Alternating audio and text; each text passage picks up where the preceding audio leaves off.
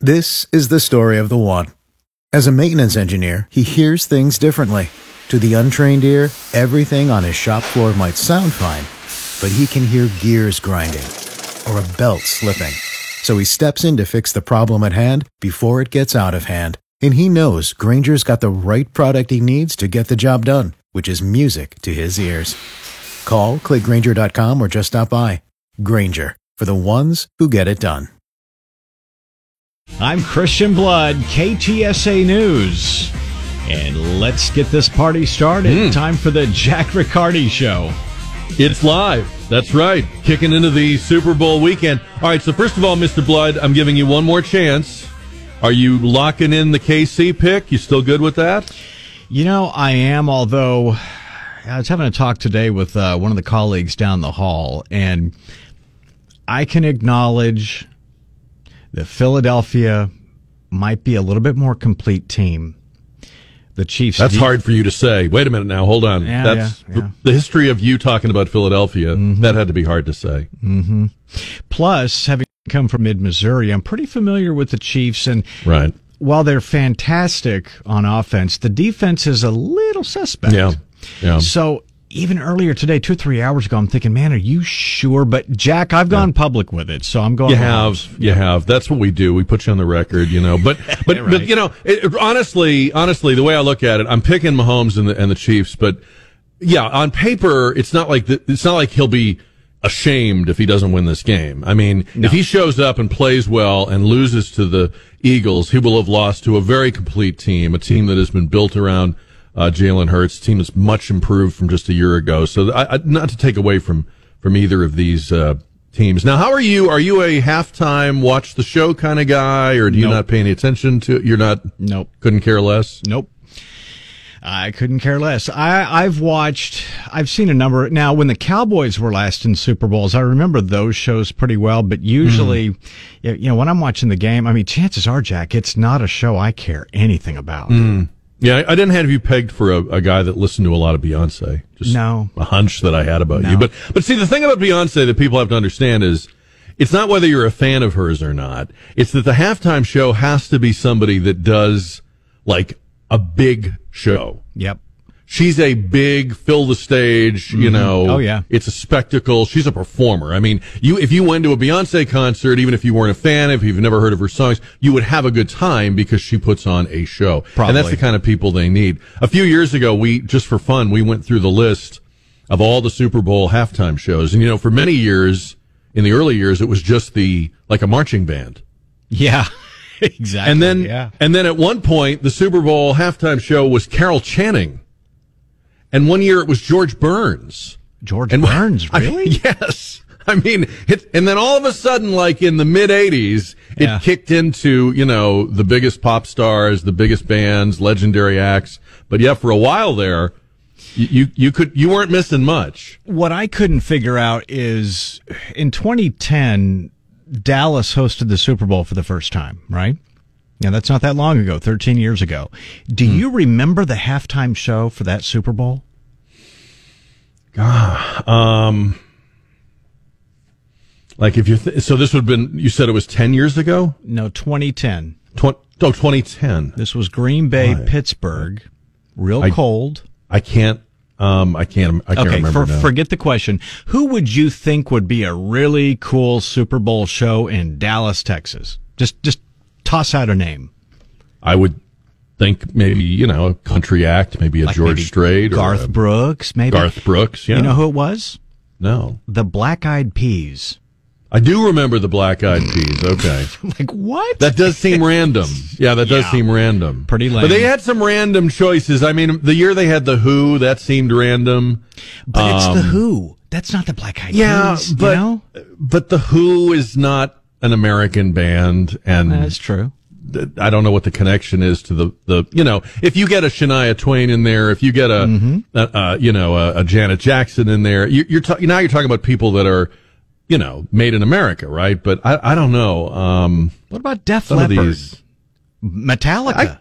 I, I, I I could see that. I could see that. Uh, you know, uh, but I, but again, it's not. You should understand, it's not aimed at the NFL like fan demographic. It's aimed at the people that are held hostage to the Super Bowl by their boyfriends or girlfriends or husbands or wives or family, Yeah. and it just gives them something to watch. So anyway, we'll talk about all that coming up a little bit later on. If you haven't heard, if you haven't heard, um, first of all, we are live. I, I alluded yesterday to the fact that parts of our show would be on tape today because I really thought it would be, but we're all live. The whole show's live. If it goes bad, we may go to tape, but it's live now. No, um, we've shot down another object. Biden is really channeling uh, Bill Pullman from Independence Day at this point, isn't he? I think he is. Um, all of a sudden, we went from we went from letting the the the 200 foot balloon drift over the entire interior of the United States for a week to an object about the size of a subcompact car that was approaching Alaska got shot down. And uh, so you know that they're feeling the heat. You know that the, the reaction to this one probably has something to do with the the total screw up of the other one. Um, and uh, this comes right after just just I think yesterday, actually yesterday and the day before, uh, Biden had done interviews. He did one with PBS and he did one with Telemundo where he said that um, he thinks he he did fine with the first balloon. Um, and it, now that we have found out it was equipped with antennas and it was communicating in real time, he still feels like he did a good job and uh, made a wise decision and handled it just great. Well, then why did he shoot this one down before it even got here, right?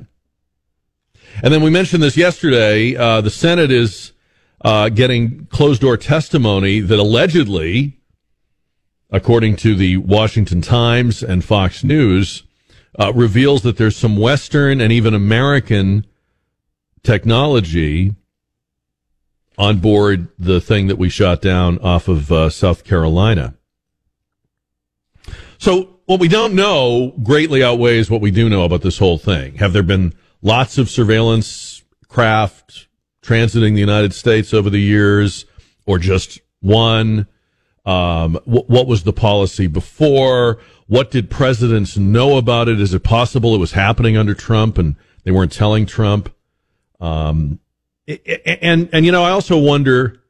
It's hard for me to imagine that the federal government of this country, whether it's Democrats or Republicans, really can take a, a free, unfettered, they are an enemy view of China when China has so beholden so many politicians, not just the guy we have now, but there are so many. China, in a way, is like Saudi Arabia, only much more powerful. But, but, you know, when you listen to politicians talk about Saudi Arabia, it's distorted. It's distorted by all that Saudi money, by all of that influence buying, by all of the incestuous relationships and the oil and the whole thing. And so with China, I, I, I don't know if we have very many people at the top that I know they see it clearly. I don't think they say it clearly. This is not just a competitor. This is an adversary. This is a country that, that trains and drills and practices for what it believes is an inevitable war with the United States. And so what do we know about this? More importantly, what do they know about it? 210 599 5555. All right, so we, we also now know that Mike Pence, uh, the former vice president's been subpoenaed by the special counsel overseeing um, the Trump investigation. When I first heard this, I thought it might have something to do with the documents that Pence had, but it actually turns out to be about the investigation into Trump. And um, this is interesting. Pence is said to be uh, cooperating. And I don't see why he wouldn't, because um, if Mike Pence actually thinks he can run for president, and I don't really see a path there, but if he if he thinks he can, um, from everything we know about Mike Pence, um, and whatever case he's going to make as a candidate, I, I think a big part of how he has to run for president is he has to say, "Look, I'm the guy that Donald Trump trusted more than anybody else to be his vice president." but I'm also the guy who on January 6th knew it was in the Constitution, knew what I had to do, did it. Um, and, and if this is a reminder of all that, I guess that's to his advantage. Again, we'll see how it plays out. You know, whenever they bring up the, well, Pence had documents and Trump had documents and, and Biden has documents. Um, and they talk about it in the media as if these are all the same. The X factor is really, in my view, that Joe Biden, A, has documents from way, way, way, way, way back, like the 70s, and B, he has Hunter. Hunter Biden is the X factor. If Hunter Biden had access to those documents, if he was using them to impress his cronies or enrich himself and his family, that's a bigger deal. And um, the likelihood that he did that is getting higher. And of course, we've talked about the email where he uh, brags about all the inside info and intel that he has about Ukraine and it it it, it sound, now that we know about the documents, it sure sounds like he got that from some pretty uh, high up sources. So we'll talk about that today. Remember when during COVID, the justification, the, the overarching justification for everything that was shut down, closed, banned, was that we, we mustn't overwhelm the hospital system. Even more than we don't want people to get COVID, the real, real danger, they told us, was that the hospital systems in major cities would collapse. They would be overwhelmed with COVID patients and we, we, we would have a, this nightmare. You know, we'd have bodies stacked in the hallways and remember there was all this talk about, oh, we're going to have, uh, you know, cadaver trucks, uh, you know, idling in the parking lot and all this stuff. So everything they did to you, to all of us, every business that was destroyed, every job that was lost, all of the personal as well as economic destruction, everything was justified. The violation of our rights was justified by the importance of making sure the hospitals were not overwhelmed. They pulled out all the stops. Right? So there's a hospital in Yuma, Arizona. It's called Arizona Regional Medical Center. The president and CEO of that hospital says his hospital is on the brink of collapse. The biggest hospital in Yuma, Arizona is on the brink of collapse, according to its president and CEO, because he says we've provided over $20 million in uncompensated care to illegal immigrants crossing the border. And when we've asked government for help, we've had the door slammed in our face. We don't have any paying source. We don't have a source of revenue. We've provided 20 million in care that's not going to be reimbursed. Quote, it's not a sustainable model to have these continued rising expenses without a revenue source to offset that. Now, I'm curious. I'm curious if the sustainability of hospitals, if the if it's really important not to have hospitals collapse, why aren't they pulling out all the stops to make sure this doesn't happen now? Here's the, this isn't somebody's opinion. This is the CEO of the hospital system saying we can't do it. We're at the breaking point. Where are all these politicians? Where are all these extreme sweeping orders, draconian measures? You and I were told a few years ago there would be nothing worse than the hospitals being overwhelmed. Nothing, nothing could be worse than that. It's too bad about your rights. Too bad about your church. Too bad about your kids. We got to make sure the hospitals can withstand this. I, I'm not hearing that now. I'll bet it's not the only hospital that's going through that either. I bet if you checked at major medical centers along the border and in border states, rather, I bet it's not the only one. It's funny how we're not hearing the same panic and urgency. And I want to say thank you. We had a, we had a, a lot of wonderful emails about the Burt Bacharach thing from last night, and some people said you should replay that. And I don't think we will replay it on the radio, but it is in the podcast from yesterday's show. So if you go to the February 9th episode, it's in there. You can have it. You can share it. But thank you. I, I won't read the emails because I don't think there's anything more pathetic than a talk show host reading out loud positive emails. Like who wants to hear that, right? But thank you for them. I got them. I appreciate every one of them. Um, I, I'm glad you liked it. We worked hard on it. We're proud of it. And, um, you know, it's more fun to read the, it's more fun to read the hate mail really than the, than the, we loved it emails. You're great. Have you seen, you know, ads are always a big thing with the Super Bowl, but have you seen these, um, he gets us ads? Do you know what I'm talking about? They're not Super Bowl ads per se, but they are going to run during the Super Bowl. They've been running for, I guess, a couple of years now. There's a big ad campaign, uh, called He Gets Us. And they're uh, kind of like a very soft version of evangelism, but very soft. The ads, if you haven't seen them, uh, typically uh, they kind of sneak up on you with the Jesus message. They talk about modern day circumstances. They relate modern day phenomena. And then they basically say, and you know, Jesus had to go through that too, or that happened with him too, or that's what people said about him too. So, um, they're marketing the idea that, um, he, he was one of us and we are living experiences that he lived.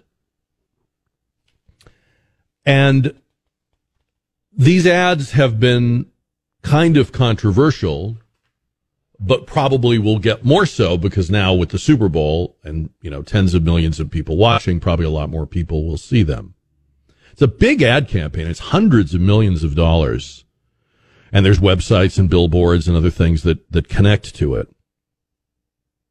So what do you think of that? What do you think about marketing Jesus? And I, as somebody that's not uncomfortable talking about religion, every time I would see one of these ads, it would make me uncomfortable. I mean, I'm, I'm happy to talk about faith. We talk about it on this show. I don't hide it. But these ads made me uncomfortable. They still do. And it took me a while to figure out why. I mean, they're well put together. They're slick. And what I finally realized was this ad campaign is really only telling half the story. The Jesus of this ad campaign is just a cool guy that once lived and can relate to our problems. And not to get into theology, but Jesus Christ was also God on earth. He wasn't just a guy that, boy, you would have really liked this guy, or it's, it's too bad you couldn't have hung out with him. And so it, it presents him as much less, I think, than he is. I don't know why. I don't know what their goal is. I'm not, I don't have a conspiracy theory about it. But the implication of the ad is that people that follow Jesus have him all wrong or they don't really get him. He was just like us. And it's a very modern day, like, it's, it's what a lot of churches are doing with their services and what a lot of churches are doing with their theology. Hey, it's just, you know, no big deal, man, you know, casual. And, and I, I don't think that's telling people what they want to hear about Christianity is not Christianity. Christianity is telling people what they don't want to hear and challenging people in the culture to understand that no matter what's changing around us, these things that, that the, the religion is, is based on, that faith and following him is based on, these are things that don't change. So I would be fine with it, I guess, if they were doing the whole story, but they're really only doing half the story. And it winds up reducing him, he gets us, to almost like just this kind of inspirational guru kind of guy. You know, he said some cool things, he did some cool things. Um, does that lead people to faith? Does that lead people away from faith? Is it is it kind of smarmy? Maybe you have a different take on it. Maybe you're just really glad that it's it's it's right in the open where everybody can see it. And hey, Jack, you know any any port in a storm, any every little bit helps. If it leads people, good. If it if it encourages them to seek, uh, you know, a faith community or crack open a Bible or Google Jesus Christ, good. But uh, they make me uncomfortable. There, there's something there's something wrong with them. And that's what I think is wrong with them, but I want to hear from you. Trey Ware's fifth annual drive to end hunger is underway. Go to ktsa.com right now. You can make a cash donation. Uh, the food bank, biggest need right now is cash. And with their buying power, your dollars go much further. A dollar, one dollar feeds seven people. It's presented by Stevens Roofing and in part by Airtron Heating and Air, Roof Fix, and the Institute for Functional Health. KTSA.com. So all churches do some marketing. There's nothing wrong or tawdry about trying to reach people and tell them what you're doing. I mean, if you're a church, if you're a religious community, if you're a faith community, you want to let people know you're there. You have a sign in front of your church, or you have a board that announces the weekly sermon, or you do outreach, or you do a, a an email blast, or you have social media. So it's it's all marketing. When the when the you know the people go door to door and want to talk to you about you know are you saved? That's marketing. In a way, of a kind. But the problem I think with the he gets us ads is I don't think it's accurate marketing. Because it presents Jesus as if he's a really inspiring guy. And boy, you would have loved to have known him and he went through some cool things and he had some cool responses to it. He's a moral example. He set a good example. But the world is full of people that are doing that. We can find people in our own city. We can find people in our own circle of friends or associates that are, that are like that, that fit that description, but they're not the savior. Right? He was the son of God. And I don't know, maybe I've not seen all the ads, but the ones I've seen make no mention of that. There's never any mention of divinity. And some of the ads hint, and, and the, there was an interview with the, with the, the, uh, the marketing guy, and they were saying, well, we're trying to save the idea of Jesus from the clutches of people that use Christianity to harm others. And that set up a warning flag for me.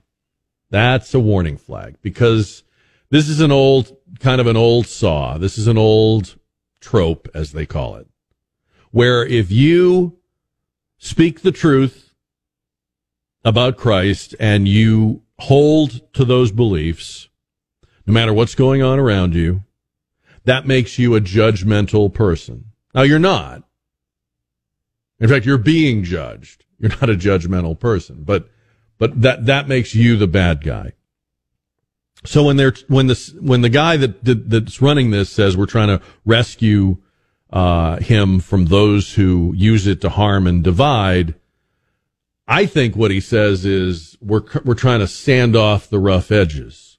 We're trying to imply that you know, he, he'd be okay with, you know, whatever you're doing, as long as you're not hurting anybody. He's cool with it. He'd be cool with it. That's not, that's not what we believe. That's not what we have taught for 2,000 years. That's not what the biggest faith system in the world is based on. So I, again, it's a free country and they can, they, they buy the ads, they can run the ads, but they're very, um, to me, they're very off putting. There's something just kind of kind of greasy about them. And I, I wonder if they are actually leading people away from the truth, not leading people to the truth. Yes, he was a human being, but he was and is also fully God. That's the other half of this. That's the, that's the important half of this. I, I believe he gets us. I believe that. but I'm not sure these people get him. And I'm worried that the people that watch this ad might not get him. Tell me your thoughts. 210 599 5555. By the way, the uh, prices for 30 second ads in the Super Bowl are uh, about six and a half to seven million dollars. And the ads were strong, according to, uh, where was I reading this? Um, Fortune. Super Bowl ad sales were strong. Companies want to be um, on the Super Bowl. I really do wonder um, what the wokeness factor will be like. You probably have already thought of this, but we're still in the we're still at peak wokeness, right? So I, am sure there's going to be. I'm sure when we reconvene on Monday, there's going to be some ads that just made you want to tear your fingernails off, you know. But um, there's more and more evidence, and there's even some surveys that people are starting to differentiate about companies that market or position themselves as woke, but not in the way those companies wanted. Uh, more and more people. In fact, here's a survey that was done by the Trafalgar Group. And they found that 77% of Democrats and 79% of Republicans uh, prefer that the companies from which they buy be politically neutral. That's very interesting. You don't find many surveys where Republicans and Democrats give the same answer or in the same percentages. So they're not saying I want I want to find a company that's that that's conservative or a company that fits my they they just would like the company not to enter the arena of the culture war, not to enter the arena of the election or or whatever the issue is. And I thought it was interesting. I read an article about Disney. It's a huge company, and of course, they do many, many different things. And I'm, I'm sort of encapsulating this. I'm, I'm, I'm oversimplifying it. But basically, Disney's had a mixed economic performance. Their parks have performed phenomenally over the last year, but their product has underperformed. It's missed its earning uh, predictions. And the parks are probably still more of what people associate with Disney, like the experience. But the products are unwatchable. So politically charged and programmed and precise and, and, um, you know, self-consciously woke that people are turning them off. Disney Plus is hurting for subscribers. So it's interesting. The parts of their business that are less, I guess, infected by this are doing better than the parts of their business that are totally infected by it. I wonder if they figure that out. 210 599 5555. All right. So the Super Bowl ads, in particular, the He Gets Us ads, talking a little bit about that coming up here on 550 and 1071 KTSA. Uh, Esteban is on the radio. Esteban, good afternoon. Good afternoon. I'm curious who is paying for those ads. Uh, you know, I have a lot of unbelieving family member, and there's passages that basically get to the he gets the same, which my non-believing family members find repulsive. And you're right about it only being half the story because I can think of a d- discussion I had with the fellow believer who endured the same thing I, I endured the night of a a certain individual was punished for capital murder, and the fact that she had endured a horrible death of a classmate made her words about my bad attitude very a whole lot more powerful. She sympathized with my pain, but she also pointed very steadfastly to where I was wrong. And so, like I said, I'm curious about who's paying for those ads. Mm-hmm. I hope to have. I hope those ads spur some discussions with non-believers about them in my life. Well, I almost think when you look at the ad, um, there's no issue of being a non-believer. You're not asked to believe anything. Yeah. You know, you're just told that um, there was once this guy who, and I'm sorry to say it that way, and I don't mean any disrespect, but that's how it comes across to me. There was this guy once, you didn't know him, he was way before your time, uh, but he, um, he was all about peace and justice and tolerance, and people were really mean to him, and, and, uh, you know, he absorbed it all. But how do you tell that without explaining why? He, he wasn't just a, he wasn't just a nice guy.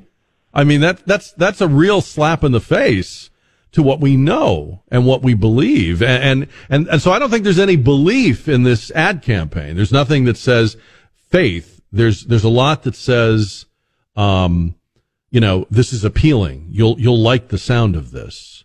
You'll feel good about yourself. And I'm not implying that, that true faith is designed to make you feel bad about yourself. But when you come to him, you have to face all the things you've failed at, all the things you've done wrong, all the ways you've come up short. I have to, you have to, we all have to. And we've all done those things. So it isn't all fun and games. And it is unchanging. There's no such thing as if Jesus was alive today, he, no, that, that, this can't be a changeable teaching or belief system or it means nothing. You know, if it changes with the centuries or changes with the times, then it means nothing. 210 599 5555. So I'm, I'm, it took me a while. Maybe I'm slow, but I would see these ads and I would think, I don't know, there's something wrong here, or I, I'm getting a weird feeling about this. They're very slick. And then I, and then I started to realize, well, yeah, but they're, they're missing not only half the story, but the most important half of it. Art is on 550 and 1071 KTSA. Art, good afternoon. Hey, Jack. Uh, God bless you, sir. And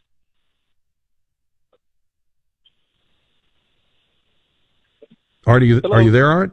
Yeah, yes, I'm here. Oh, I'm sorry. You kind of dropped out of me. I heard, after God bless you, I, I, I, I lost you. Yeah, I agree with you, you know, and unfortunately, I feel that, that, you know, the church has done a bad job of representing who really Jesus was in his ministry, you know, and uh, because the message, you know, has been kind of watered down a little bit, and you don't really hear much scripture now, you know, in church. And uh, I don't know. I hear I hear scripture when I go to church. I yeah, what I what I hear when I go to church is not what I see in these ads. What I what I what I hear when I go to church is that God took human form and and knew from the beginning that he would he would die. And so he yeah. lived a life that was intentionally short and harsh but was mm-hmm. to uh, gather us, set an example for us, demonstrate our forgive, our being forgiven, and then re- and then and then leave us to come back again someday. Th- that is that is not hard to tell in a sixty second television commercial, but none of that is mentioned or referenced in these commercials. Right. Right, and, and I just wonder bad. what what are they trying to get people to do? What is the point of these ads? Is it to think of him not as God? Is that is that the point of it? That's pretty diabolical if that's what they're doing. Yeah, I'm with you 100%, and I think that's part of the the deception. You know, they're just trying to tell somebody a certain thing, and people are going to run with it, you know, and believe that for the rest of their life because they're never going to really open up that book or, you know, talk to someone who really knows. You know.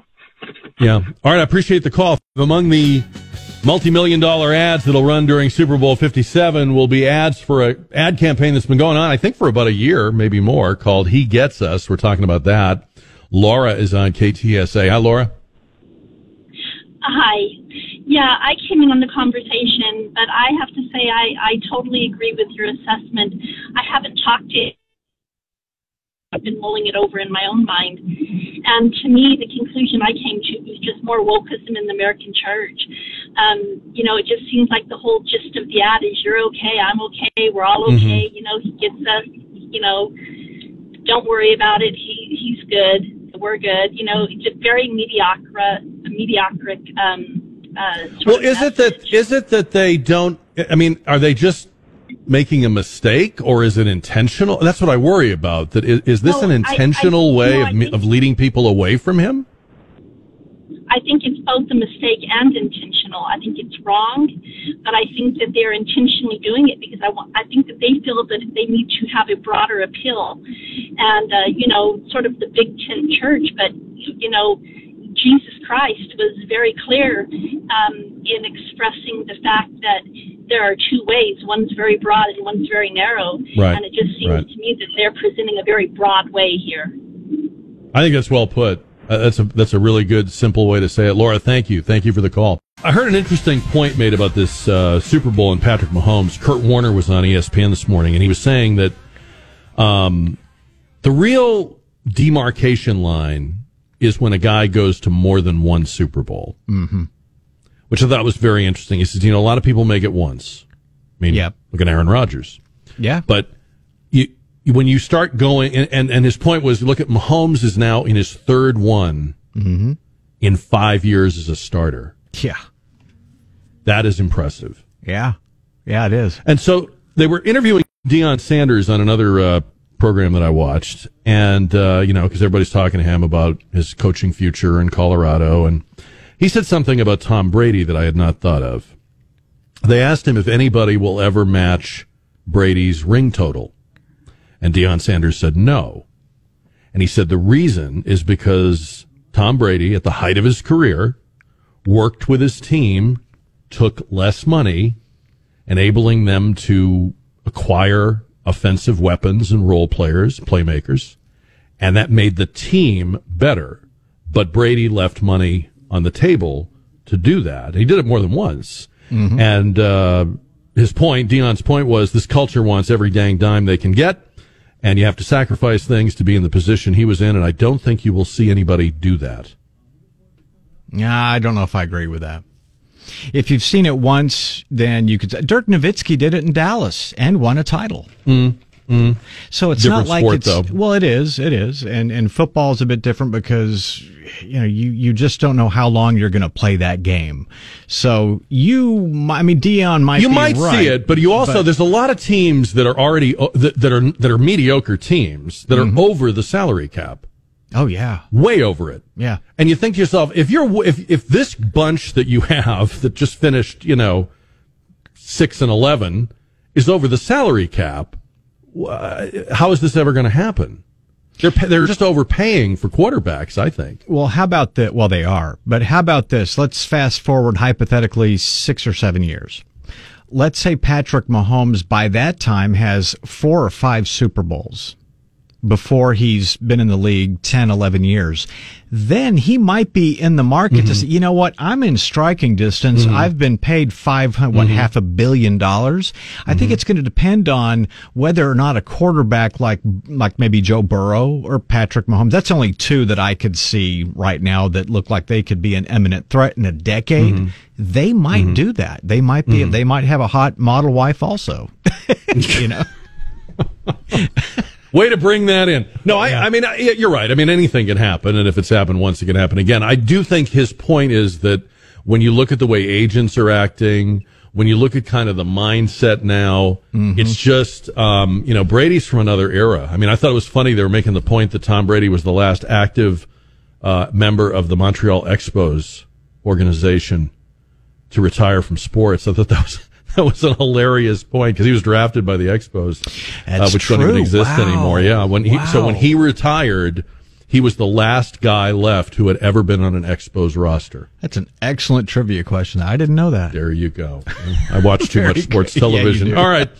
Well, we learned something else new today. Um, and I'm not a big, I'm not really a big Star Wars guy. So forgive me if maybe you already knew this or I, I'm just going to be the messenger. Okay. You can tell me what you think. But we've learned that, um, Luke Skywalker is gay. The Luke Skywalker character in the Star Wars franchise is now um, considered to be and is officially listed as an LGBTQ character. And again, I, I I'm not I'm not up on all the details. I've seen the Star Wars movies, most of them once. I'm not a, a huge fan. There's probably a lot of people know a lot more about than I do. And I'm not going to pretend I care. In fact, my reaction to this is pretty much that it's kind of boring. You know? I mean, if you had this, what, what was the first Star Wars movie? 1977, 76, 77, something like that? Okay. Let's say it was 77. If you come out with a movie in 1977 and the lead character, the protagonist of the movie is gay, that's that's brave. I mean, that's that is that's sticking it out there. That's that's taking a chance. I, I, don't mean brave, but you know what I mean. That's that's taking a risk. That's bold.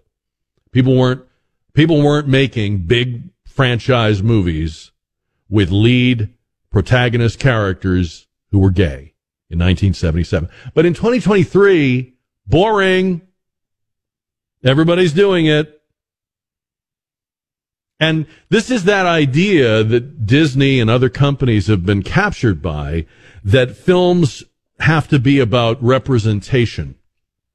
Okay, so when you make a movie, you're not casting the characters in the story or the people that um, have roles in the story you're telling. When you make a movie, it's like the United Nations. There has to be, or, or, or, or maybe Noah's Ark. there has to be, there has to be one or two of everything in your movie. It doesn't matter if that fits the plot. It doesn't matter if that was in the book or the screenplay. It doesn't matter if that's what happened historically. If you're telling a, a story based on real events, you have to, you have to get the total represent. You got to check all the boxes. You got to make a big list. And then you got to make sure that you check everything on the list. And I don't think that would necessarily always be hard to do, but I'll bet it would be hard to do in some cases. Because if you're telling a story that's based on historical fact, and now all of a sudden you have to integrate the military at a time when it wasn't integrated, that's not going to work. Or if you're going to tell the story of the first astronauts, but now you're going to make some of them women, that's not going to work. I understand Star Wars is fictional. So they can't be accused of rewriting history, but I guess they're rewriting their own saga. Or am I missing something? Did did people when they were watching this movie like already know that? I I, I don't remember getting that that it, my gaydar didn't ping when I watched Star Wars. Of course I was 11 or something, but 210 599 5555. Um, and, and, and again, it's not that it's important. It's that it's sort of sad. It's, it feels sort of late to the party, you know. Oh, wait, we're, look, we're over here. Look what we're doing, you know. For crying out loud. I mean, I, I, if you wanted, if you want to create new characters and new storylines and it, okay, I get it. I get the times we're in. I get, I get that's what they've decided to do. As I mentioned earlier, it looks like that isn't working very well from a business standpoint. But if they want to set their money on fire, they can do it. But there's just something kind of sad and pathetic about going back to a 40 plus year old movie. What's it? 46 years old and saying, Oh, well, now we've decided next time you watch it, bear in mind I spoke too soon. I spoke too soon about the the Burt Bacharach uh, segment that we did last night because I said we got emails and people loved it. There there is a guy that hated it. There is a guy that hated it. Uh, I got an email. The subject line was "You are disgusting," and I, this guy goes on this long tear about how uh, the, he he listened with disgust and uh, the show was just awful. I should be ashamed of myself. So it's okay. We're we're happy with it. We know a lot of people were. Appreciate all the, e- we really do appreciate all the emails. But you can see why I like to read those kind more uh, on the air. I like to read those kind more than that, you know, the, the hearts and flowers. Um, so yeah, the thing about Luke Skywalker, I, I'm not, I'm not bashing anybody. I'm not trying to make anybody feel bad. I'm merely making the point as a casual moviegoer. Um, it isn't a wow factor anymore if there's a gay character, a gay superhero, a gay what that that lost its its wowism a long time ago. Okay.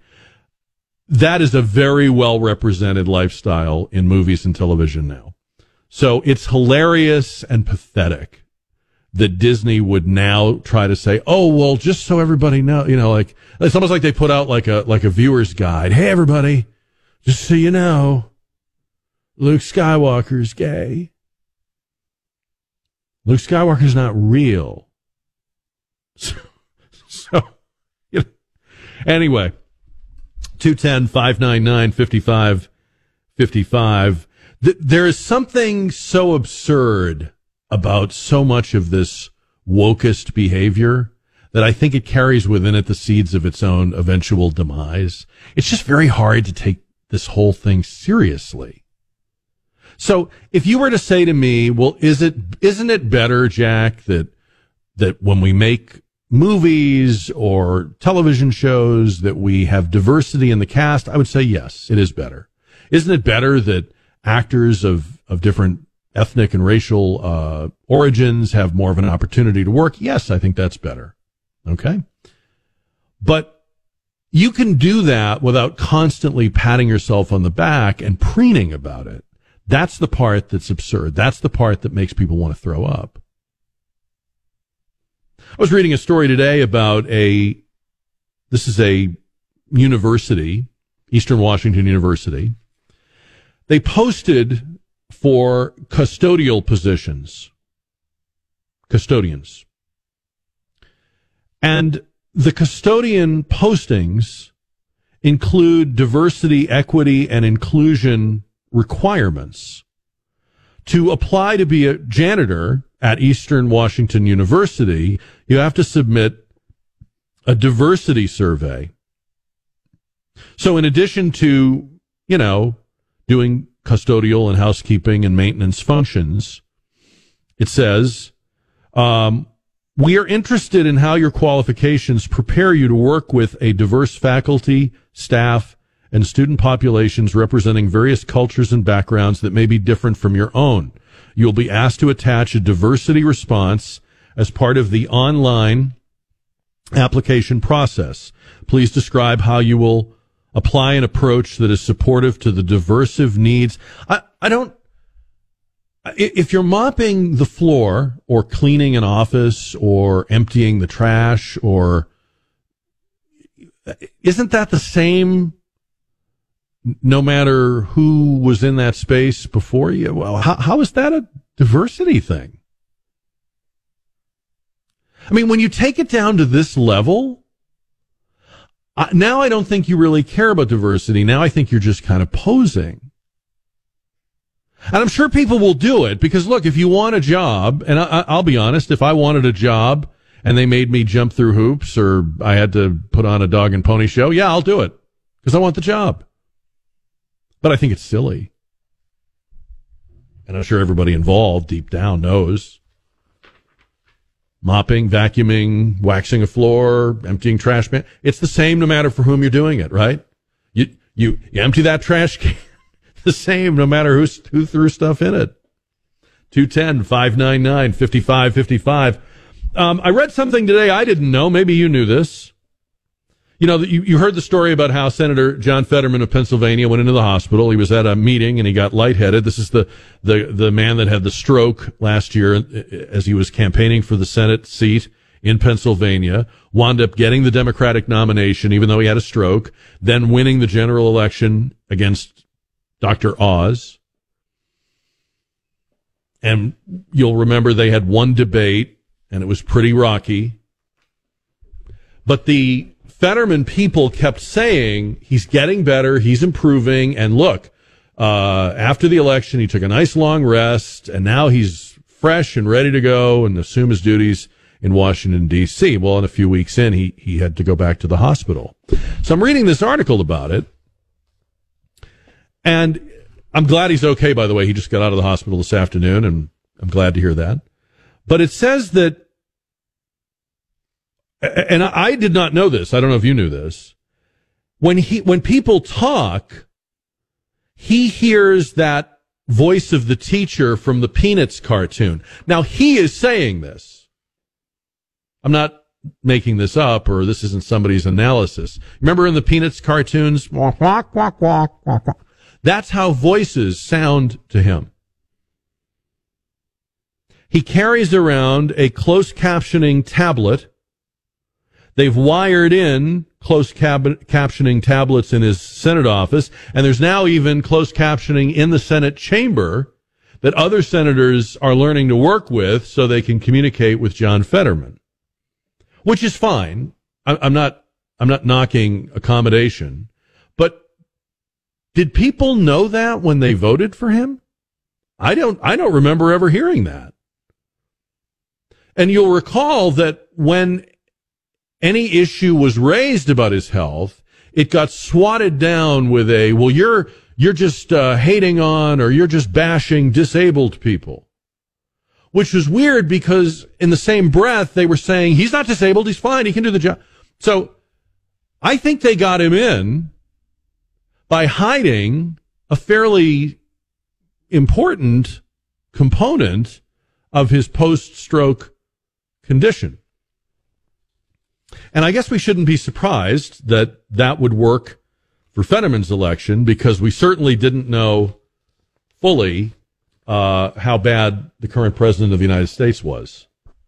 And a lot of people voted for him, I think, without really knowing what they were getting. And, and I think that happened here too. I don't think that, I, I'm, I'm quite sure they did not want us, the, the, the campaign did not want us to understand the full depth of, of Fetterman's issues. They downplayed it. They said he'd be much better by the time he assumed office. He said that as well. Um, but he literally is, he cannot comprehend spoken word. Is that, you know, is that the end of the world? Is that a, a national security emergency? No, of course not. Have other people been elected to office masking or hiding infirmities? Yes. It's happened all through our history. It's not new. It's not the first time it's happened. Um, but it it this was a very um, skillful deception. It was a, about an election that really could have gone either way. It was close, and you may also remember that the Senate wound up being decided by a single uh, Democratic seat. So this one is pretty important, even though it's by no means unprecedented. You've waited all week. You've been waiting. Monday, you got through it Tuesday, you got through it Wednesday, you started to smell it Thursday, you were right on top of it, and now it's here! It's Friday! It's time to rock and roll! Break out the speakers! Blow your car's engine up! Get home, get to your stuff, and get ready to rock because it's Friday! Whoa! Ah!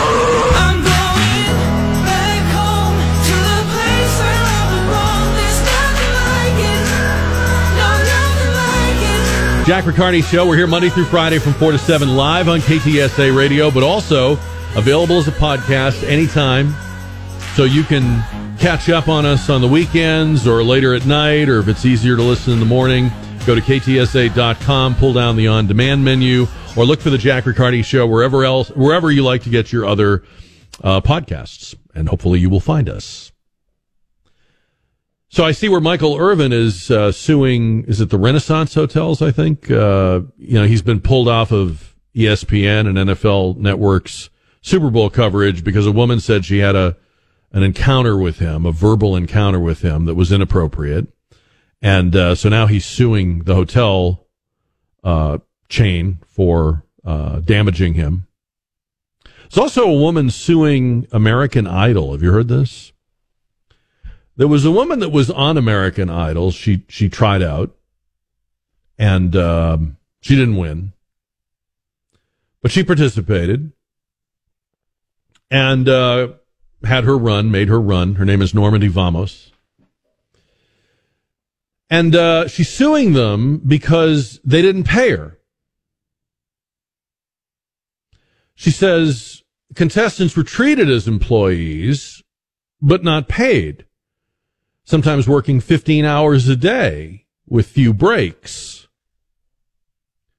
Um, and as far as she's concerned, she should have been classified as an employee. She was not a volunteer. And under California law, you have to pay employees. That is, of course, ridiculous because American Idol is an audition. I mean, yes, it's work. It's just like practicing is work, but you don't get paid for practicing. Um, auditioning is work. It's effort. It's you, you sweat, you strain, but it's an audition. What part of that would you not understand? How is it that hundreds of other people, if not thousands of other people, have gone through this, but only Normandy had the the the legal brilliance to go, wait a minute, I need to get paid. Of course. Of course you do. I'm amazed by how many people, and I know this is not exactly the same thing, but, but it's related. I am blown away by how many people think internships should be paid. Now, I had internships when I was coming up in the business, and there's internships in all kinds of businesses or apprenticeships. And of course, you do work. Um, sometimes you work really hard. Sometimes you don't only work, you also watch, but there's work. And sometimes interns get kind of drudgery work or menial tasks. The pay, you have to explain this, the pay is the experience. What you're getting is not a paycheck, but it's a body of experience. It's exposure to the thing that you are going to maybe do with your life, the career you're going to pursue, or the field you're going to be in. That's the pay. It is not I mean, I know there are paid internships, and I'm not saying, I mean, if you want to pay interns, that's fine. That should not be the expectation. Well, how am I supposed to support myself? You're, you're not. You're not. You, you, you're supposed to also have a job or live with your parents. Trying out for American Idol is not a job. If American Idol picks you, and if you become a, a professional performer and you're booked into concert venues and you're booked into recording sessions, then then it's a job and, and you'll make a lot of money. But auditioning is not a job. How is this even a case? What kind of fakakta lawyer would even take this? Well, I shouldn't even ask because there's always someone, and obviously it's it's in the headlines because it's American Idol. She is saying, in addition to the fact that she worked and didn't get paid, that the judges made a laughing stock of her. That the judges and the show um, sort of reaped the benefit, not the benefits, but they sort of they sort of got some viral, you know, exposure for for her high pitched voice and for her behavior. Have you ever watched American Idol? I mean, Mary by Tina Turner. I thought it was like Mary Had a Little Lamb or. I would love that too. no. I can't. Yeah, she should have been paid for that, obviously. How did they, how dare they steal that voice? No, I'm just saying, uh, if you've ever watched any of these shows, I used to watch it. I haven't watched it in many, many years, but I, when it first came on, I watched it. Yeah, I mean, the, the, the crazier you are, the more unusual looking you are, the weirder or more awkward your interaction with the judges. If you have a hissy fit, if you throw a tantrum when you're not selected to go forward, that is absolutely going to get you on the show and on the website and, and, you know, clips that go viral. Yes.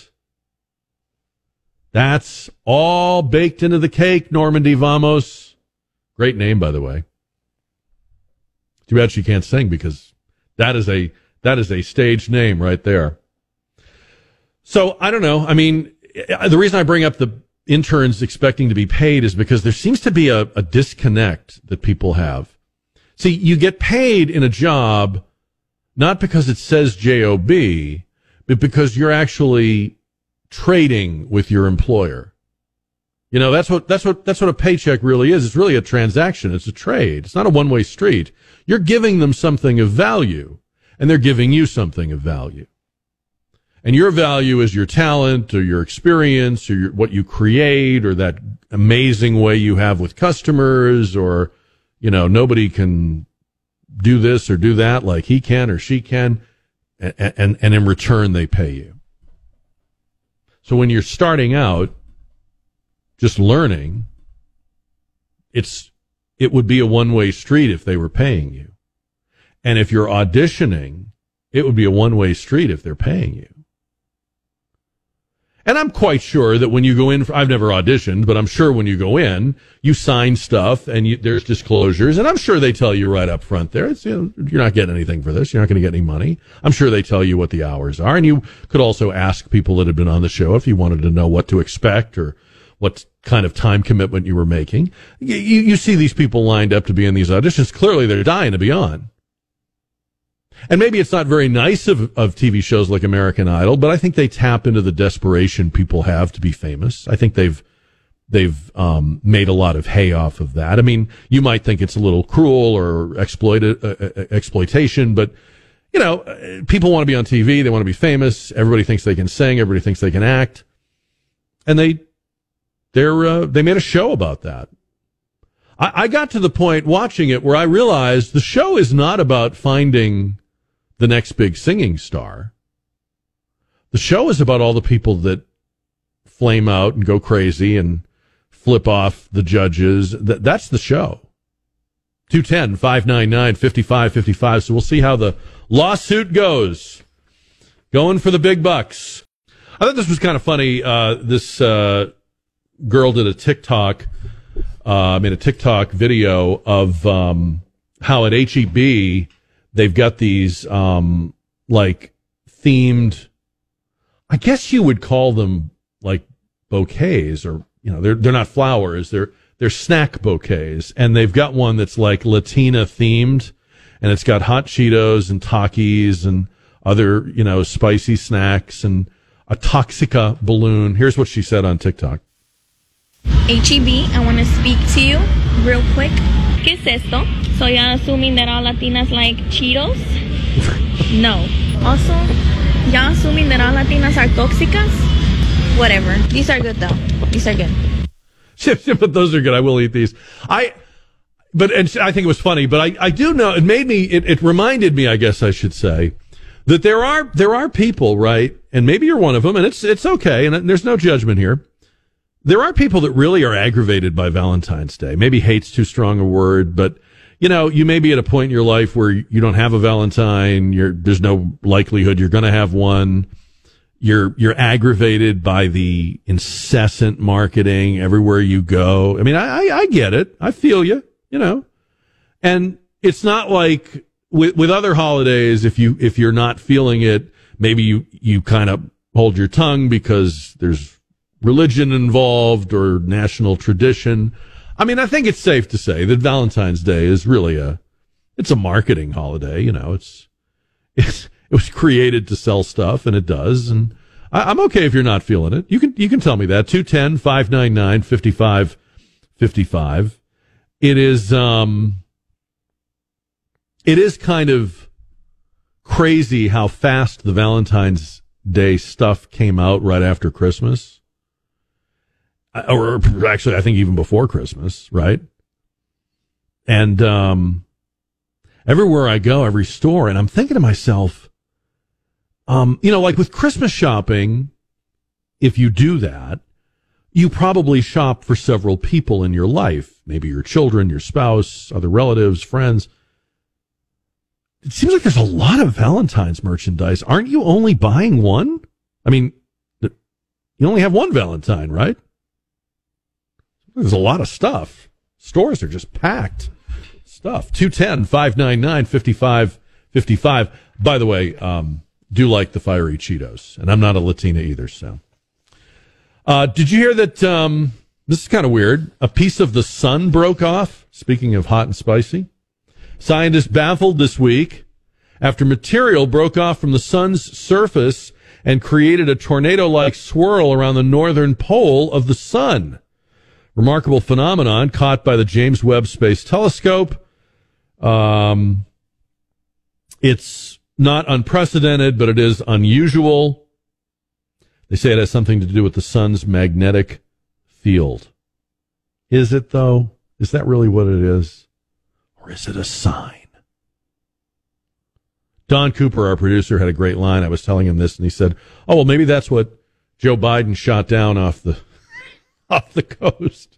By the way, um, now that Biden is into shooting down balloons, remember when your kids were little and they'd get a balloon for like a birthday party or at the carnival or something, and you would tie the string. I have I have so many memories of doing this where where you get you can't just give a kid a balloon, right? Otherwise, you're going to have tears in a few minutes. You, so you tie it around their wrist. That way they can let go of it and it's still there. It's right there with them. But there's, there's nothing like the sadness. There's nothing like the angst when a child lets go of a balloon and off it goes. And sometimes you've already left the place where they were giving them, right? It's not like you can get another one. And now, see, now when that happens, now if you accidentally let go of a balloon, just tell your kids, just, you know, crouch down, get down to their level, and in a gentle, easygoing, soothing voice, just tell them not to worry because President Biden is going to shoot the balloon down. It'll be okay. See, we have that going for us now. We didn't have that before. 210 599 5555. Also read that, um, remember we were talking about Cocaine Bear yesterday? They found three and a half tons of cocaine floating in the Pacific Ocean off New Zealand. A three and a half ton shipment of cocaine discovered by the authorities. No arrests have been made. The value is estimated at over $300 million. Maybe they should, you know, run like a lost and found ad. See who comes forward. Because you know somebody, you know somebody's missing it, right? It didn't uh, fall off the back of the truck.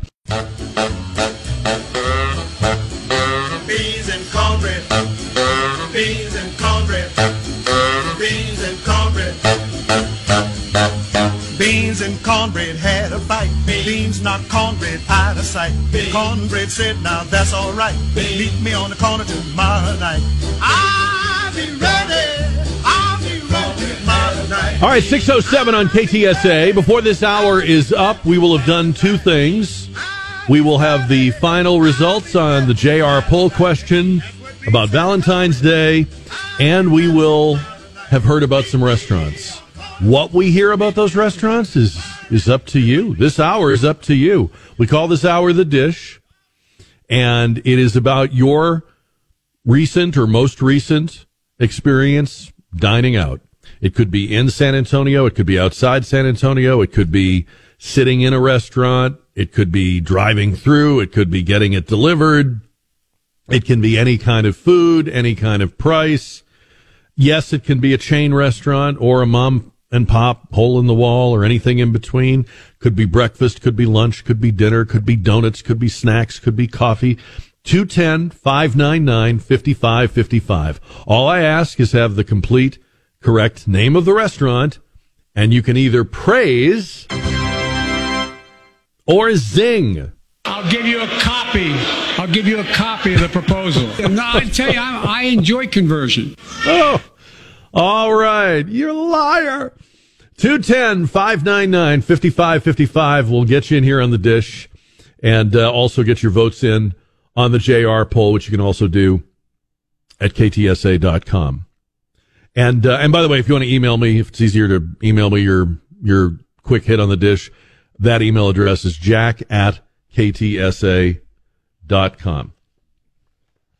So, one other thing to keep in mind is we're we're uh, coming up on Valentine's Day, and um, maybe you have a an idea, maybe you have a place you like to go with your your person, okay, like really romantic spot. This is where we went on our first date, or this is where we went to celebrate our anniversary, or proposal, or so people are look. Keep, I think people this going into this weekend are looking even more for ideas new places. 210 599 5555. We'll take those calls on the dish. Um, we were talking about Burt Bacharach last night.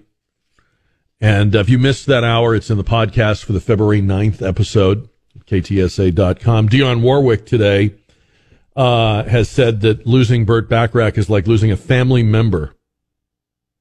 She said in a statement, um, I'm writing with sadness over the loss of my dear friend and my musical partner. We laughed a lot. We had our run ins, always found a way to let each other know. Our family, like roots, were the most important part of the relationship. My heartfelt condolences go out to his family, letting them know he is now peacefully resting and I too will miss him. Because as we said last night, although he worked with a lot of people and a lot of people recorded his songs, he wrote a lot of those songs with her in mind. And either she sang them or rejected them or sang them and they became a hit or sometimes they didn't. And then they turned up in somebody else's, you know, set or album. But yes, she, you, you could almost say that Dionne Warwick was, was like a, a, a focal point for him. I, I have to think a lot of the songs he wrote in his head, he was, he was hearing her sing those words and hit those notes. And uh, he didn't write the words. Uh, Hal David wrote the words, but, um, just, uh, you you probably couldn't have the story that we told you last night without Dionne Warwick. So this has to be hard for her. And, um, they had a big falling out at one point.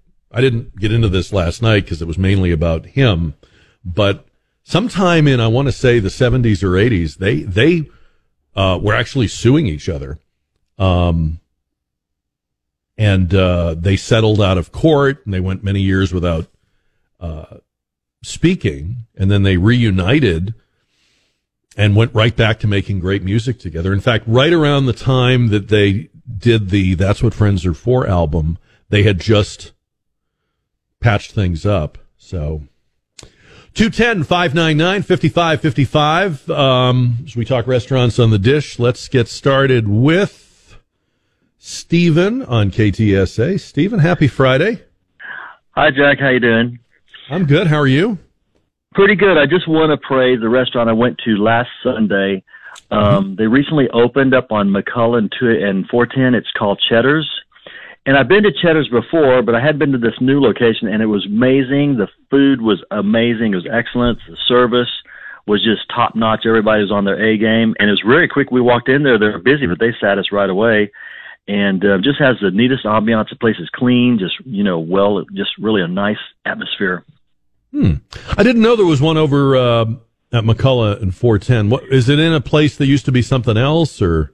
Yes, it was the old TGI Fridays, and uh, they tore that down and rebuilt this place. I think this has been open maybe a month, probably, but um, it's really nice. It's in a good location where they get a lot of traffic, and um, I end up having the uh, I think it was the whitefish on a bed of rice with baked potato and carrots and it was just everything was perfect and it's like thirteen dollars so it was you know affordable Mm-hmm. it was really a good meal That's good. Okay, so that's right across from North Star Mall, then, right? Exactly across from that hotel uh or whatever uh, next to chick-fil-a Very good. All right. Praise for it's been a while since we had a call on Cheddar's. So Stephen, I'm glad you called with that. Thank you. Praise for Cheddar's Scratch Kitchen.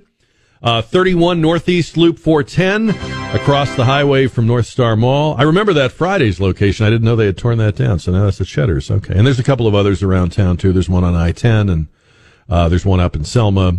210-599-5555. You can praise or zing your most recent restaurant experience on the dish with a call, just like Stephen did. Mark is next on the radio. Happy Friday night, Mark.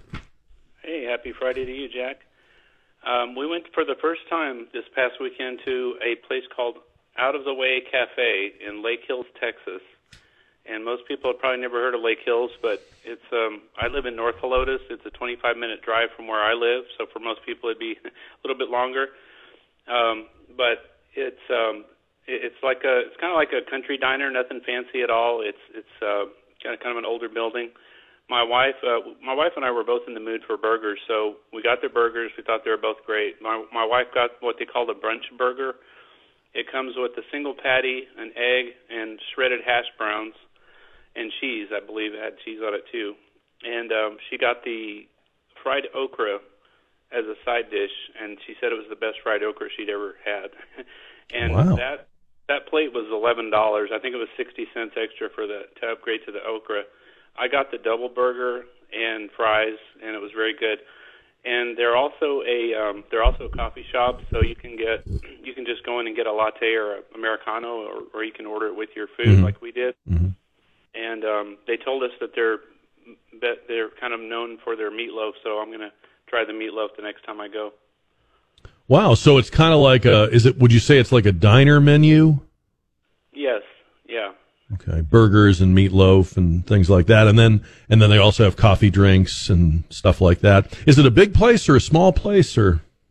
Oh, it's pretty small. Um, I mean, it's probably about the size of a diner. Like I said, it's an older building. Um, the drive out there is nice. You, if you go up uh, Highway 16 a little bit past 211, there's a little road called um, uh, Park Road 37, and it's a windy road through the hill country, and uh, it's about 11 miles uh, down 37. Uh, that that State Road 37, whatever it's called, um, to get there. Once you get to Lake Hills, there's not much else to see. It's kind of like driving through Pipe Creek, if you've ever done that.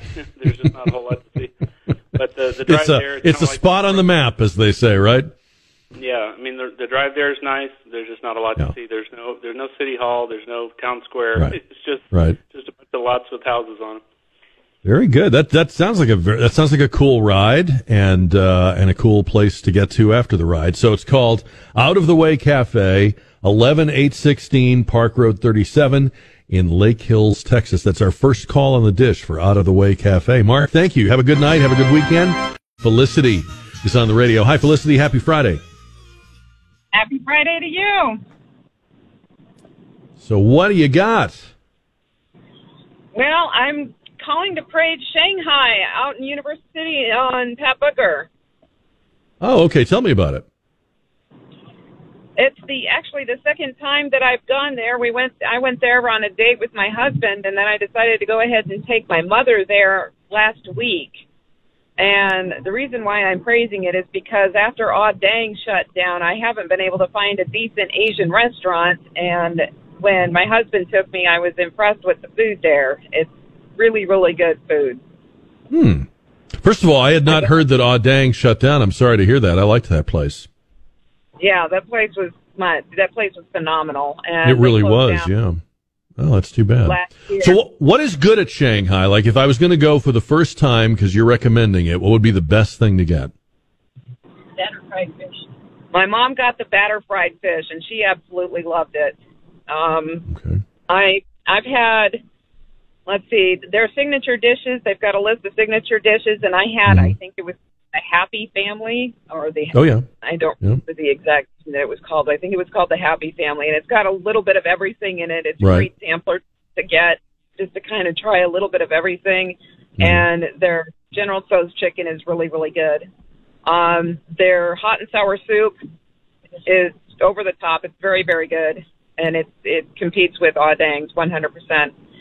Um, and their portions are always good, but uh, their the one thing that I will say is their kung pao chicken. I had to ask for extra vegetables. I asked for uh, an extra portion of broccoli Mhm. to come with it, just because I wanted some extra vegetables with it. Mm. Well, you know what? I'm. Uh, I, I admire that you wanted extra vegetables because that is probably the one thing I I would not have missed. But, um, but but that's but it's good to get vegetables. You, we we need our vegetables. Uh, Shanghai Chinese restaurant, twenty nine thirty five Pat Booker Road. Felicity says it's great. Thank you, Felicity. Have a good weekend, and and and thank you for calling. That's a, another first call on the dish. Um, in fact, uh, the last two, uh, both Shanghai and Out of the Way Cafe, those are first time calls on the dish. 210 599 5555. And Zach is on the radio. Zach, happy Friday night. Happy Friday to you too, Jack. So, what is up? So, so I'm calling about the melting pot. My wife and I have kind of made it a tradition to go there for Valentine's Day. This year we went a little early because they have a set menu for Valentine's Day, and it's always super busy. But they're really, really good about taking care of you, even if it's really busy. But we decided not to deal with the crowds and just go to the earlier, uh, go to something you know uh, yesterday, and Right. they were amazing like they always are, and so good about you know putting rose petals on the table, and they always go all out at the melting pot. I've never had a bad experience there. And that's the place that's fondue, right? That's a fondue restaurant. Yeah, it's, it's the fondue restaurant. What would somebody need to know if they've never had that, if they've never been to a place like that? Walk me through it. What do you need to know? Um, I mean, come hungry because like we always have a hard time finishing it, and it's it's a lot of fun. Um, it it does take a little longer than a regular meal. You'll probably be there. I think we were there for about two and a half hours all Mhm. told. Um, but it's you can go for either just the cheese and the dessert course or all three courses.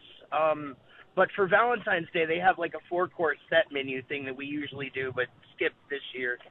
Gotcha. All right. So, but that's your that's kind of your when you want a date night or a special occasion. That's your that's your destination. Yeah, they're really good about um, and any special instructions you can call and leave any special instructions with the you know for the reservation. And they're really good about just going all out to make sure that you have a excellent experience. That's great. Well, happy uh, Valentine's Day in advance. Now, what are you actually what are you two actually going to do on Valentine's Day? Uh, honestly, probably just hang out at home. Um 'cause we work a lot, so Yeah. probably just gonna Yeah. put the kids to bed early and maybe watch a movie. There you go. That can be the best. That can be the best kind. Well, happy Valentine's Day to both of you, Zach. Thank you for calling tonight, and praise for the melting pot. Fourteen eight fifty five Blanco Road. Fourteen eight fifty five Blanco. It's uh, down there between sixteen oh four and Bitters. The melting pot. All right, 210 599 5555. Matt is on the dish on KTSA. Happy Friday, Matt. Hey, happy Friday, Jack. Uh, great to be on the show, and always love to listen to to all the zings and praises. Well, thank you for calling. What do you have for us tonight? So I'm calling about a small place uh, near the medical center. It's called Chef's Table Turkish Mediterranean Grill. It's just a little hole in the wall if you're going Babcock towards 410 from the VA Medical Center area. It's right before, and if you don't know it's there, you're going to drive past it. You're going to see a little shopping center there. Um, but basically, I've got a friend from Egypt. We were looking for some Middle Eastern food, and he said, "All my Turkish friends, this is where they go." And we went there, and a couple of weeks ago, had the most incredible meal. Just a nice uh, sort of setting of a, a good variety. And um, I'm tonight swung by there, got them to go again. Friendly service, food's hot, fresh. The vegetables are right there at the counter. They make everything fresh right there, and I have to say, the meat quality, everything was just superb. Is there a particular dish you'd recommend for a first timer?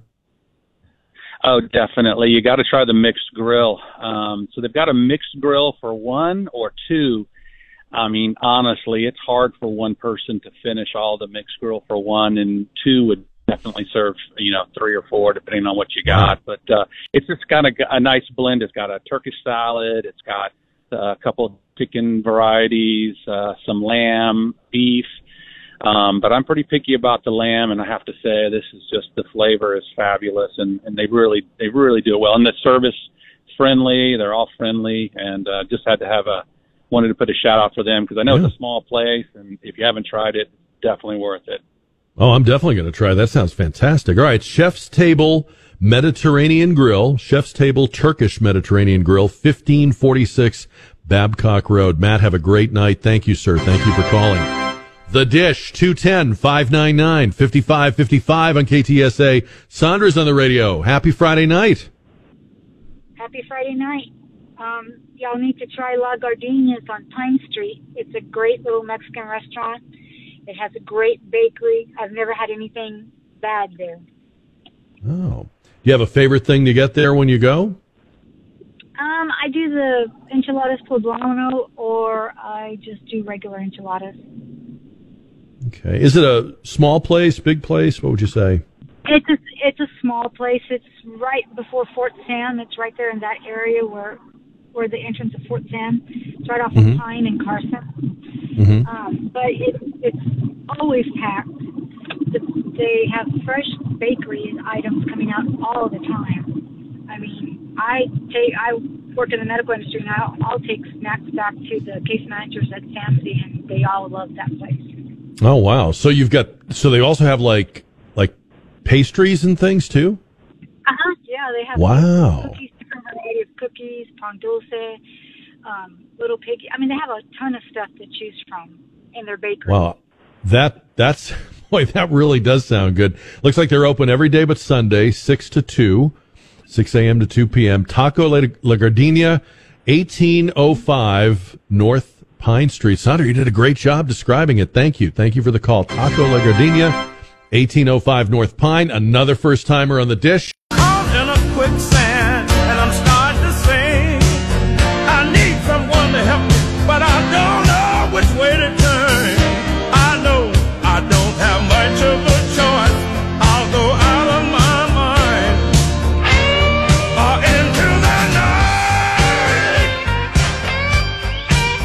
Right now. Grab a line. Tell me about lunch, dinner, coffee, dessert, drive through, whatever.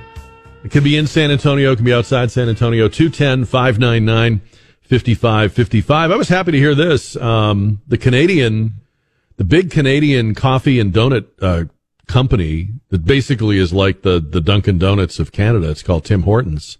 Uh, they're going to build uh, actual locations uh, all over Texas, including San Antonio. They're going to build several here. It's good coffee if you've ever had it. And I think there's a couple of places that serve their coffee like in the restaurant. I think Burger King does it, and maybe some other places do. And you can buy it at places that sell coffee and stuff like that. But but I think I think people will really like Tim Hortons. If you like Dunkin' Donuts, if you're looking for a Starbucks alternative, it'll be good when they when they get here.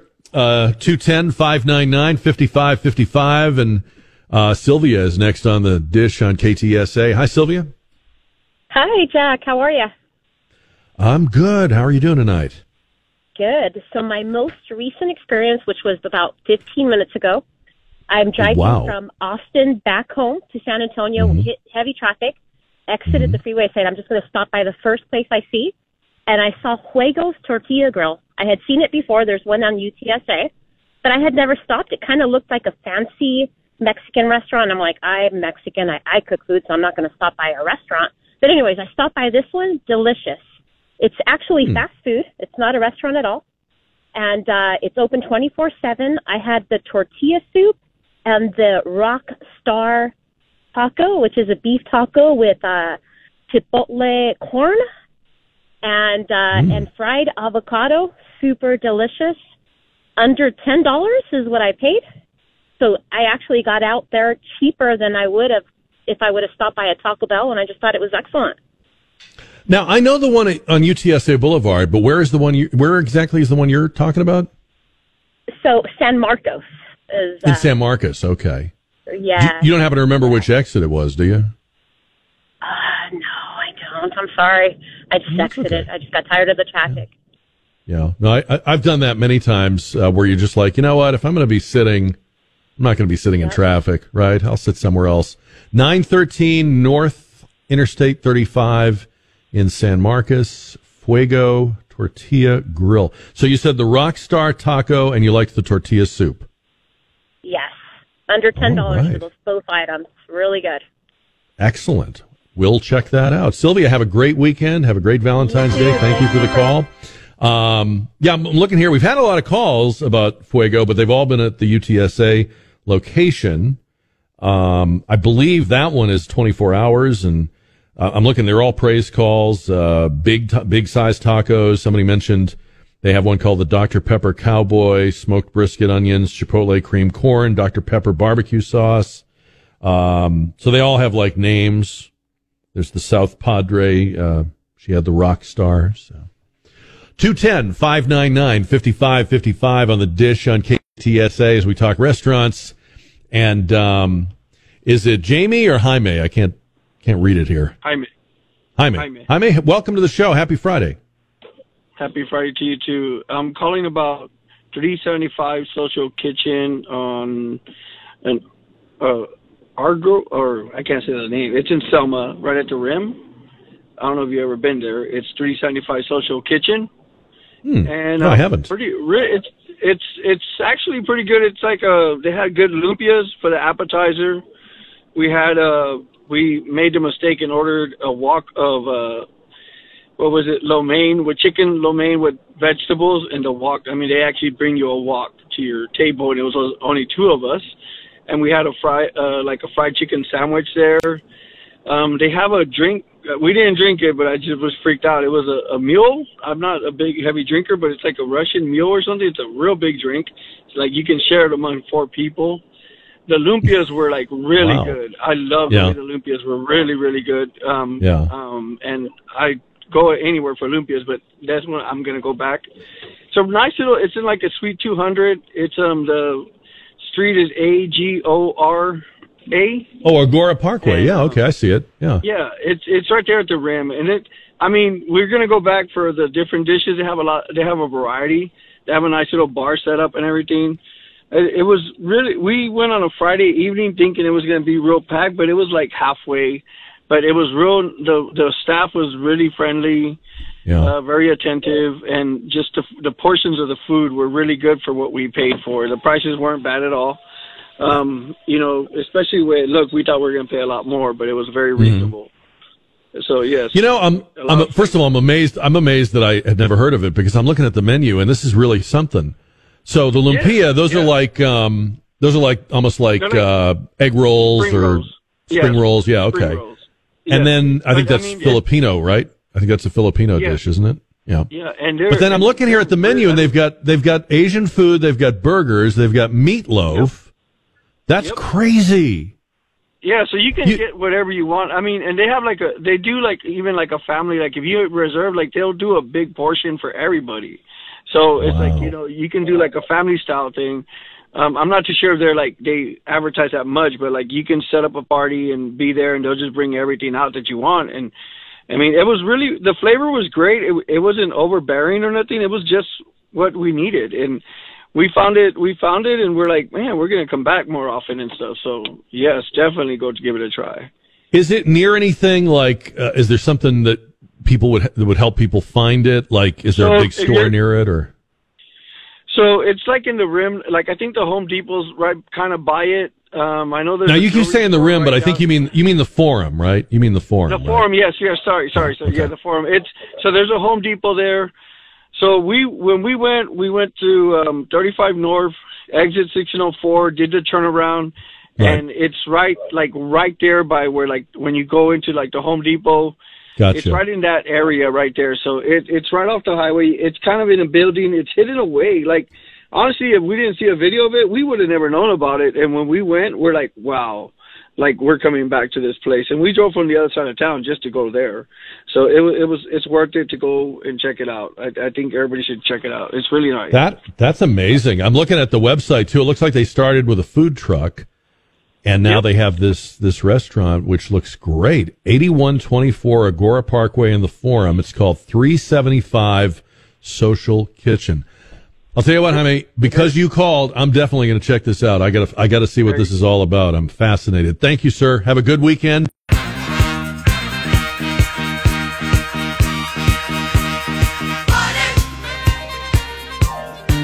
Thank God it's.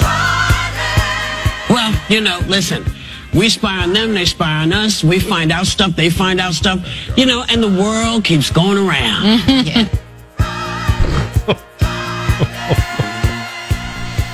Oh man. JR poll, we asked you, do you celebrate Valentine's Day? It's coming up Tuesday, in case you're wondering. Uh, do you celebrate Valentine's Day? 58% said yes. 42% said no. And we'll have a new question come Monday when we get started live at 4, or you can find the JR poll anytime at ktsa.com. And Debbie is on the dish on KTSA. Hi, Debbie. Hi. Um, happy Friday. Happy Friday, Debbie. I have a, a new favorite restaurant. Okay. It's Chicken Salad Chick. Okay. Tell me about it. Um, So it started in this lady's kitchen in Alabama, and it's spread nationwide. It's it's really awesome chicken salad. Um, so I I ate there for lunch today. I ate there for lunch yesterday, and I ate there for their grand opening for lunch on Wednesday. So I've eaten there the last three days. It's awesome. Is it just chicken salad? They have chicken salad, egg salad, pimento cheese. They Oh, wow. have. Um, today I tried the mac and cheese. It was great. Mm-hmm. Uh, nice, nice and creamy, the way I like it. Um, yesterday I had their chicken tortilla soup. It was awesome. Um, let's see. The first day I had. Um, so I, y- you can either get a scoop of the chicken salad with crackers, or you can get a sandwich made with it, either on white or wheat bread, and then you get a side.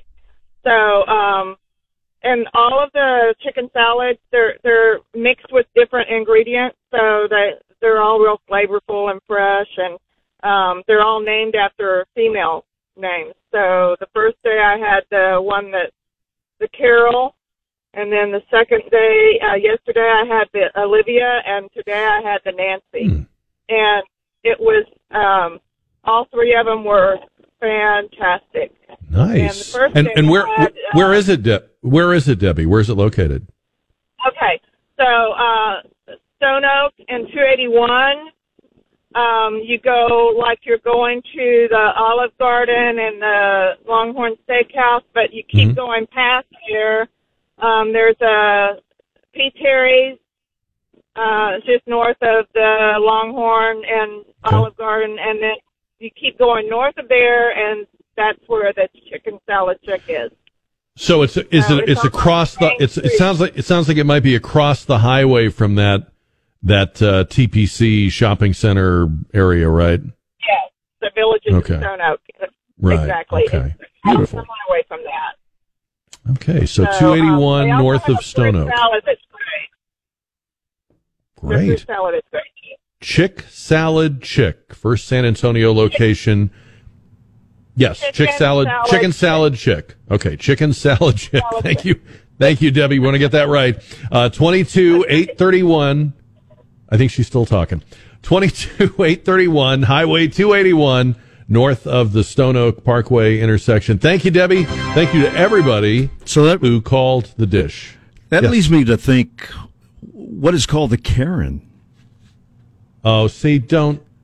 No, don't. No, we can't go there. Don't. You're trying to. You're, you know, I know what you're trying to do, and you know why I can't Mhm. take the bait there. You know, I can't do that because Karen and Uvalde might be listening. I mean, the one time I, the one time I break this rule, she'll be listening. I'm not going to do that. Probably the Karen. See, you're taking the. I can't help myself. Whenever you order it, you always send it back.